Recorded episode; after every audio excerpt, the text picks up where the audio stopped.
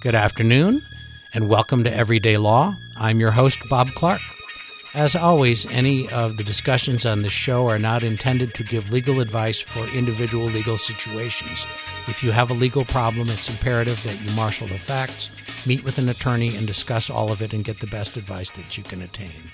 Secondly, the opinions that are given on this show are not those of Howard County Community College, its staff, faculty, students, or other employees. With those caveats, we do tend to talk about all manner of things on this show. And today we have a special guest. We have the Chief Administrative Judge of the Circuit Court for Baltimore County, Judge Kathleen Cox. Welcome to the show. Thank you. Thanks for having me. I'd like to cover a variety of topics, but first I'd like to ask what it is that you actually do. I am one of 20 judges on the Circuit Court in Baltimore County. And, and at the Circuit Court level, you do a little bit of everything. You do um, civil lawsuits, you do criminal lawsuits, you do a lot of family law, juvenile law. There's just that whole range of cases that come into a circuit court that uh, you cover whatever happens to be in front of you on any given day. Um, as the administrative judge, I've got added responsibilities of the organization of the, the, the court docket, the budget for our court, uh, general sort of just management of the court personnel in the building, and making sure that we do our very best to get as many cases heard in as little time as possible, uh, and, and keep the trains moving in and out. You have a court that is well reputed in that department, so you must be doing your job well. Well, thank you. You're Thank welcome. Um, it sounds like you wear a lot of different hats. Is your predominant work running things or, you know, trying cases, or, or how would you characterize things? I've tried very hard to stay in the normal judge rotation Sure. and not to become an administrator completely. And so, how much time I spend on any part of that, you know, it it rises and falls depending on the needs. This year, this court was one of the courts that converted to the Maryland electronic court system, and that, as you can imagine, from going from an entire paper universe to uh, electronics involved a, a an enormous focus of attention. So this year, I've probably been doing about 50% of my work has been administrative and 50% normal judging, but that's up a little higher than it normally would be. I would say, as a result of my being 64 years old and largely technologically incompetent, electronic filing has been the bane of my existence, but fortunately, my employees are able to carry it out. Being 64 myself, I understand that. Excellent. I find that we're trainable, although I uh, I also find that my 28 year old assistant is intuitively significantly better at it than I will ever be. Surround yourself with younger people is my word of advice. You know, I try and heed that advice, and everybody who works for me is younger than me. Maybe they are by default, but they still are.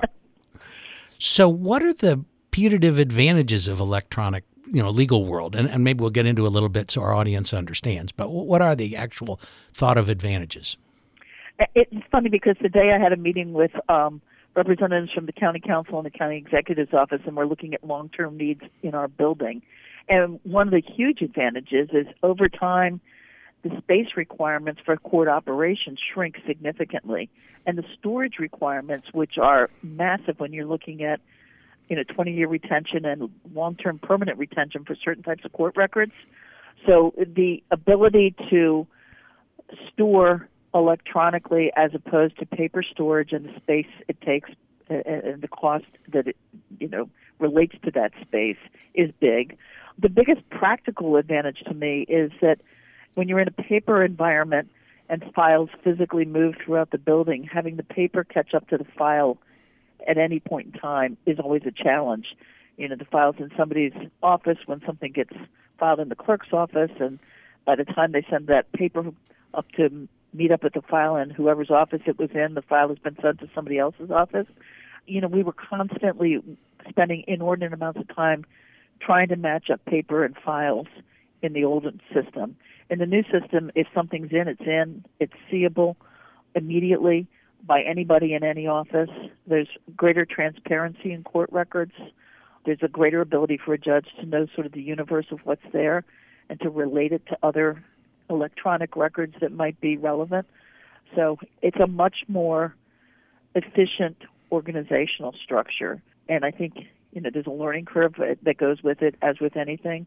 But I think the transparency of the court system is so much improved when you're not dealing with paper. So, is there any institutional reluctance? You spend more time doing things that seem mundane. Okay.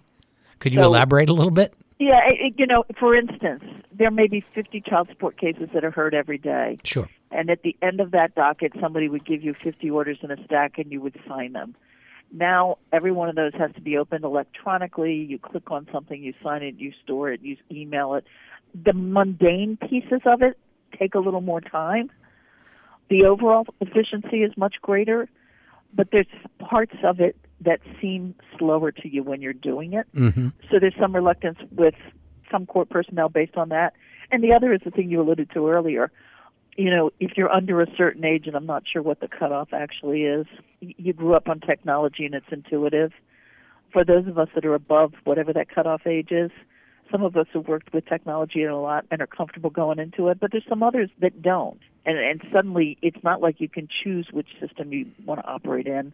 You know, the paper world's gone and you're in an electronic age. And so, you know, for some judges or staff that have been here for 30 or 40 years, that's a tough transition. So, what is done about paper files that are in existence that continue to live on? I mean, are they scanned and converted into electronic files? Are new filings in those cases electronic and the old ones are old? Or how is that being addressed? Both of those things. Anything new after February 19th, anything filed in this county is filed electronically. And if you're not an electronic filer, like you're someone who's an individual representing themselves, you bring the paper to the clerk's office and they scan it in, and paper is shredded.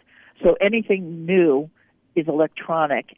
For the older files, so for an ongoing file that you're now filing into electronically, um, what we did in our court, and I think most have done this way, is that whenever that case was going to be heard in a courtroom setting, the file was to be scanned in its entirety before that hearing. Um, that became somewhat unmanageable in a very large court environment where we get 34,000 files each year. Wow. Um, yeah. So when you look at, for instance, child support, where the file may be going on for 18 years until the child hits the age of majority, Sure. um, we made some, I think, logical decisions on how to prioritize our scanning. So for criminal cases, they're scanned before they're coming to trial. Um, for civil lawsuits, they're scanned before they're coming to trial. For child support cases, um, we adopted a protocol of scanning for the older files. We scanned the last two years' worth of orders, but not necessarily the last 20 years or 15 years or whatever it might be. Um, so, for the most part, when a case is being heard on its merits, the entire matter is scanned in. But there's some classifications of cases that tend to live a long time. Um, long-standing um, family law cases, foreclosure cases, child support cases, um, post-sentencing cases that are criminal matters. Some of those are, are very thick, very old files where what's being heard now isn't dependent on that old record. So those are sort of the lowest priority on what we scan and convert. So I presume that when all of this was initiated, there were outside forces that were educating the court system about how to do things, private companies or something? Absolutely. I mean, we had a consultant. uh, You know, I was not involved in those efforts, but there were certainly companies that came in. They bid on the project. It was approved and studied by the legislature because it was a substantial financial commitment to convert over. But I think the belief is long term, there's a cost savings that's associated with going electronic um, that makes the investment make sense. Um, but it, and it's a statewide project, not an individual county decision. So was it being done in the smaller counties first and then the larger? Because I noticed some of the largest counties have not fallen in line yet. It was piloted in Anne Arundel County, which in the Maryland court system is sort of one of the middle-sized counties.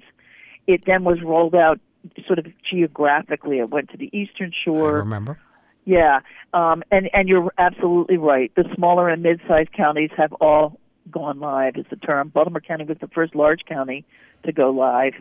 Um, Montgomery County is slated to do their conversion in February, uh, and then the following year, Prince George's is supposed to go, and Baltimore City will be uh, the last frontier. Um, and and I think in part it was based on the size and resources in the county. I think Baltimore City is anticipated to be the most difficult conversion because you have to it, it, you have to convert a lot of your equipment. So we had to rewire certain parts of the buildings. There was a lot that needed to be upgraded before you could actually just bring in the system. Sure. Um, we did computer upgrades, you did printer upgrades, you did wiring and infrastructure upgrades, and I think some of those some of those changes are going to be particularly challenging in the very old courthouse. Um, Historic courthouse. areas of Baltimore City. Sure, Yeah, exactly. So I would think that there are benefits yet ahead that they are advertising for the court system in this. What's the kind of forward-looking things, or have you heard of forward-looking things associated with this electronic system in the courts in Maryland? Um, the biggest two that I know of that are, I, well, actually three that are sort of close to happening. Um, one is to expand the use of video conferencing, and right now most counties are using video capability for doing bail reviews from jail, so you don't have to transport prisoners. Sure. Um, there's a hope to expand the use of that for um, not just local jails, but detention centers for hearings with prisoners where it's not a trial, uh, but maybe it's a violation of probation proceeding, but you have to bring somebody from Western Maryland in one of the correctional facilities or from a mental health facility where you need to do a review hearing for someone who's committed. Um, there are always safety and security issues along with other costs associated with prisoner transport or transport of mentally ill individuals. Sure. Um, the expanded use of video conferencing in certain sorts of uh, family law areas, um, and, and the rules keep expanding to in- increase the range of things that you can do with remote appearance. Um, there's an exciting one that's being piloted right now with the use of remote translator services because as the population in Maryland continues to diversify, um, I find that the use of foreign language translators, mostly Hispanic, but not just Spanish. There's a lot of Russian translators here. Um, the, the ability to use video conferencing uh, and remote translation services is a tremendous benefit in, terms of cost savings, in terms of availability, um, in terms of access to justice issues for individuals. Um, so those are two that are coming on pretty soon um, and are being piloted right now in other courts. Um, there's a third, it's gone out of my head for now, but Perfectly it'll come back to okay. me. so, not to be selfish about it, but for us civil trial lawyers, I would hope that there would be a day that scheduling conferences could be done through videos, so I could sit at home in my pajamas and do it, and where, um, you know, motions hearings could be done that way, and that sort of thing. Is that Absolutely. okay? Absolutely. Okay. Um, because a lot of those things are more ministerial than they're substantive. Sure. There's there's no reason to be dragging people in for a lot of it, and I think a lot of, I mean, I know we do scheduling conferences in all complex cases now, um, and we do we specially assign them. We do a scheduling conference at the beginning of them. Which is a Um, brilliant, always- a brilliant thing, incidentally. Well, thank you. You're I, think it helps everybody. It's a win-win. Uh, but we uh, absolutely give people the option of doing those uh, by appearing in person or, or or conferencing in. I mean, there's certain times where you get more done if people are present in the room, like when you're trying to settle a case. Sure.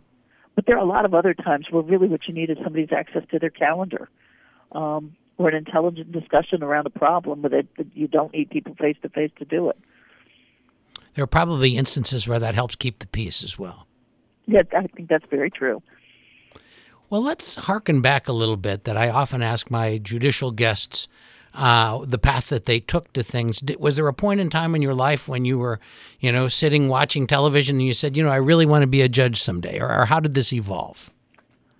I'm probably the exact opposite of that path. Okay. I um, I when I was about to graduate from college with my law de- no, with my English degree, and my parents said, "What are you going to do?" Um, I thought I would maybe go to law school or maybe go to business school, and the only thing I was clear on was I would not be a courtroom lawyer. I had, you know, I, honestly, I mean, public speaking was something that was terrifying to me at that time. It was the thing that was the most clear that I would never consider doing. And yet, when I got into law school, the courtroom part of it was the most fascinating. Um, I clerked for a judge that I greatly admired. Judge Miller. Yep, absolutely. He was he was a tremendous role model, um, and I couldn't get away from the fascination with courtrooms. So decided I would try it and see if you know I didn't want to not do something because I was afraid of doing it. I thought it was better to sort of try it and see if I liked it, and I loved courtroom work.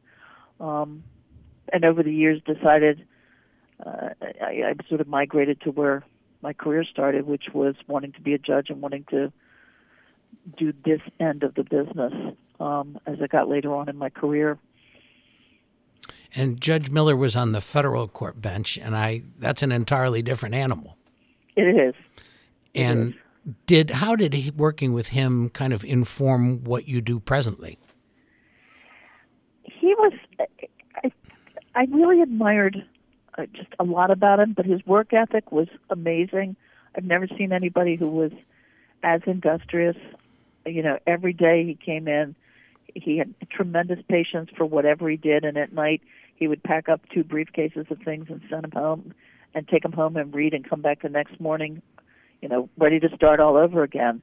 Um, I admired his the, the thoroughness and the thoughtfulness that he gave to every case. He really you could tell he really thought long and hard about decisions. None of it was taken for granted, particularly sentencing decisions. Mm-hmm. Um, he was he was just a tremendous role model, uh, both in terms of his his dedication to the decisions that he made and, and his work ethic and his patience. I think there's little little appreciation for how hard the job is that you do and that he does and that the judges in the state of Maryland, which is my familiarity, do every day.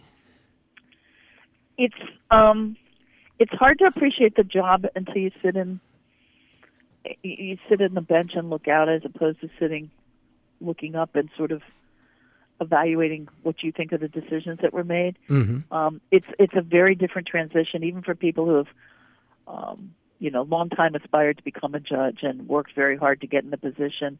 When you're finally there and your son are sitting there, it's a very different thing to do it in reality than to conceptualize it.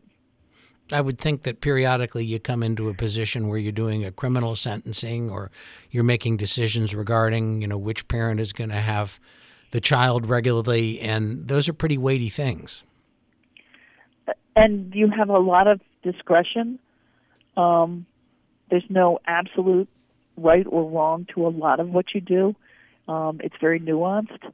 So I think it's um, yeah. There's there's some of those things that, that you know they are weighty decisions, and nobody takes them lightly. And it's how you sort of um, learn to make those decisions and do them uh, in a way that's kind to people, but definitive. Because I, sometimes people just need an answer um, and you know, debating it for weeks and weeks on end doesn't help. They, people need an answer, so you need to be decisive, but but really thoughtful in how you get to the final decision and kind in how you deliver it. Can't always be easy when you have criminal violations of significance where the offender is potentially a hazard to the public and you have to decide, you know, what kind of chance you're going to give them and under what circumstances. Correct. Wow. And you have background in the in the public defender's office, as I recall. I did. Now, was that was that state public defender or federal? Federal. Okay. I did federal for about three and a half years. How'd you like that? I, I mean, it was a great job. I learned a lot. Um, and I think it's good for people if you if you're going to do if you're going to be a judge, you need to have been in a courtroom. In my opinion, so I think it it helps you understand from a lawyer perspective what it's like to be in a courtroom um, before you're sitting there making the decisions in the courtroom. And I think doing public defender work, um, you know, philosophically, I think you know, I feel I feel very strongly that everybody deserves an opportunity to be heard and be heard fairly. Sure. So, doing your best by somebody, even if they are uh, the not the most appealing person who's done the most wonderful things, but still giving them an opportunity to be heard and put in their best light is important. Um, and I think learning to litigate in a setting where, uh, in many respects, you know, the deck is stacked against you, Um, but learning to be creative and thoughtful about it is a good way to learn.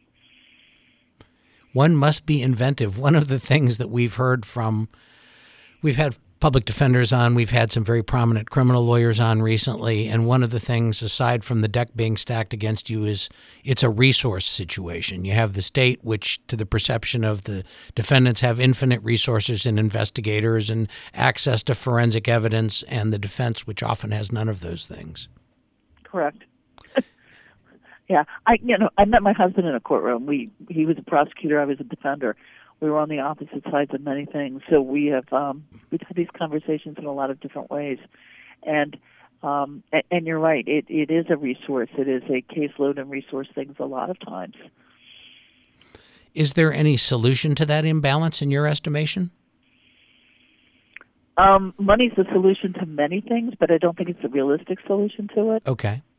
I mean, you know, it it, it, it it's easier to it's an easier and more appealing thing to uh, advocate for funding for law enforcement than it is for public defender resources. Sure. Um, but a lot of the solutions to some of the challenges that they have are just resource. Well, that's what the you know you're. I think the public perceives there's a heck of a lot of exonerations that are going on in the United States presently, and a lot of it is advances that have been made in forensic uh, law. And it, it, just, when you see the exonerations, you kind of ask yourself, gosh, this guy was convicted on some hair fiber evidence or something years ago and never had a chance to bring in his own expert and didn't have a lawyer who was competent to show that the prosecution's hair fiber evidence expert was full of baloney.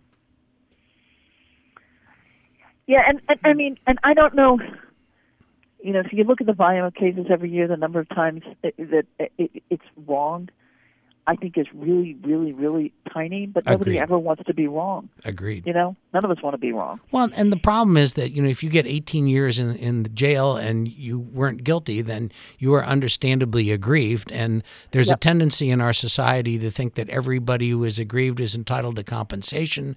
In some states, compensate people astronomically. Other states, like Maryland, are kind of grappling with what to do. Right. One of our guests, I guess last year, was uh, protagonist of a show called Making a Murderer. It was defense lawyer Jerry Buting, and the interesting thing about that case, it was his client was a guy who'd been jailed for a number of years and got out of jail because he was exonerated and they got the guy and everything. And the state legislature in Wisconsin just had minimal compensation that he was going to receive for uh, however many years 15 18 years.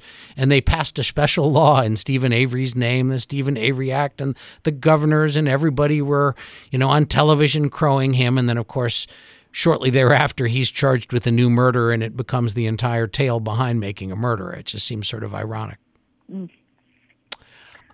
So Well, and you know, ahead, and, it, and it, it's interesting. Just compensation isn't necessarily what people need.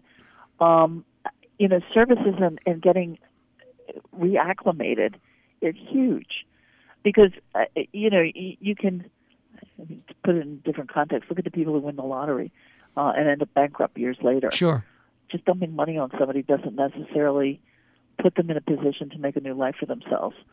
Um, there's a whole lot more to it, particularly if you're coming out of a long-term period of incarceration and don't have family or other, or other resources to help you uh, get your life back in order. it's a pretty tricky thing Yeah, yeah. So you also worked at one of the most venerable firms, and I you know, sort of Venerable, little, venerable. venerable, yes. That was good. Uh, thank you very much. I've known a lot of people who've worked there through the years. and can you talk to us a little bit about your work at Venable, what that involved, and how that informs your your present work as a judge?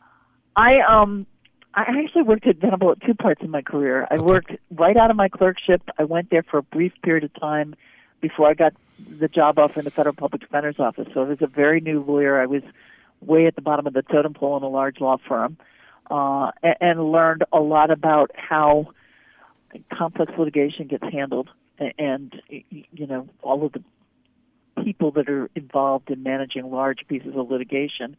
And then after I left the Federal Public Defenders, I was at a medium-sized county firm that merged back into Venable. So I came back to Venable the next time around um, as a new partner and was there for about 10 years before coming on the bench. Um, and, and that firm provided me with tremendous opportunities. It just it had a complex range of civil litigation, um, and did some very interesting pro bono work. Probably the most interesting case I ever tried was a pro bono case that that firm had taken on. Um, so it, just so our audience knows, pro bono is free. Free. Right. It's it's a, an ennobling thing in the law.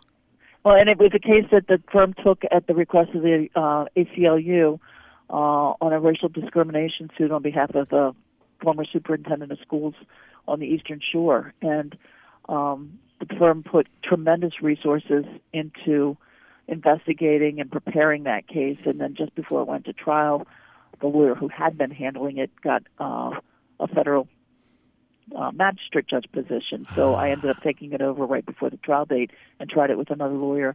Um, but there were things like that that were just really interesting, complex uh, litigation that were exciting to do um, with very good lawyers and uh, a lot of just interesting legal work.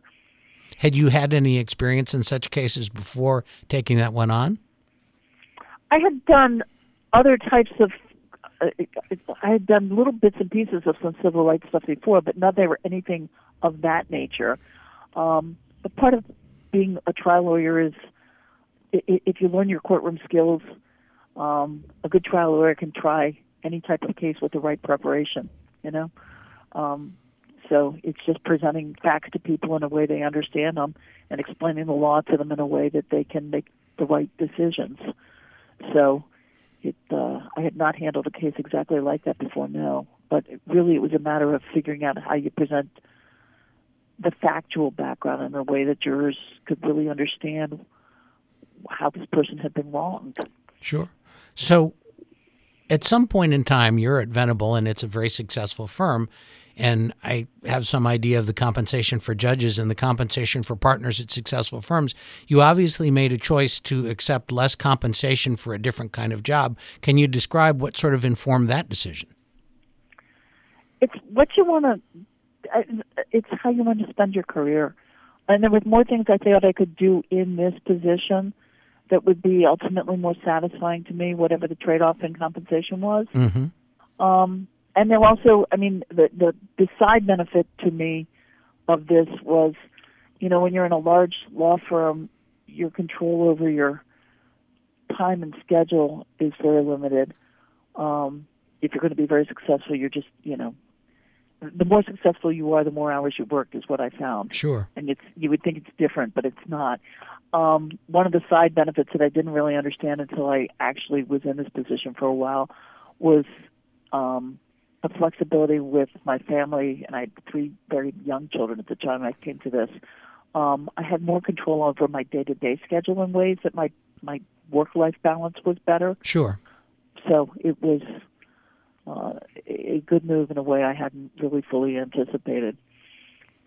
If there was any advice, because we're in our waning moments now, that you would have for prospective lawyers and judges who are here attending Howard County Community College or other listeners to our show, what would that be?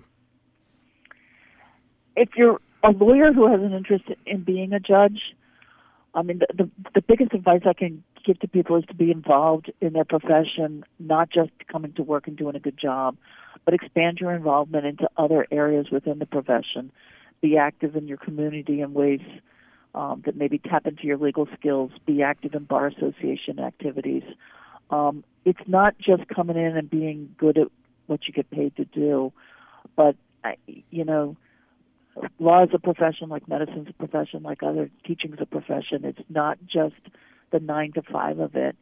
It's how you kind of give to the community through the skills you acquire in this line of work. Um, so I, I think you need to really figure what drew you to the profession, um, which isn't just doing a job and earning a paycheck, but your way of wanting to give to the community. I think that that probably applies to success in almost any profession, as you describe. Yeah, I think that's probably very true. Well, it's the end of the Everyday Law Show, and we are going to have to wish Judge Cox farewell. Thank you so much for coming on the program. I hope you would consider coming back again sometime. Thank you for having me. I've enjoyed it. All right. Take care. Bye-bye. Bye. This has been Everyday Law with your host, Bob Clark. Farewell. Connect with us. We are Dragon Digital Radio.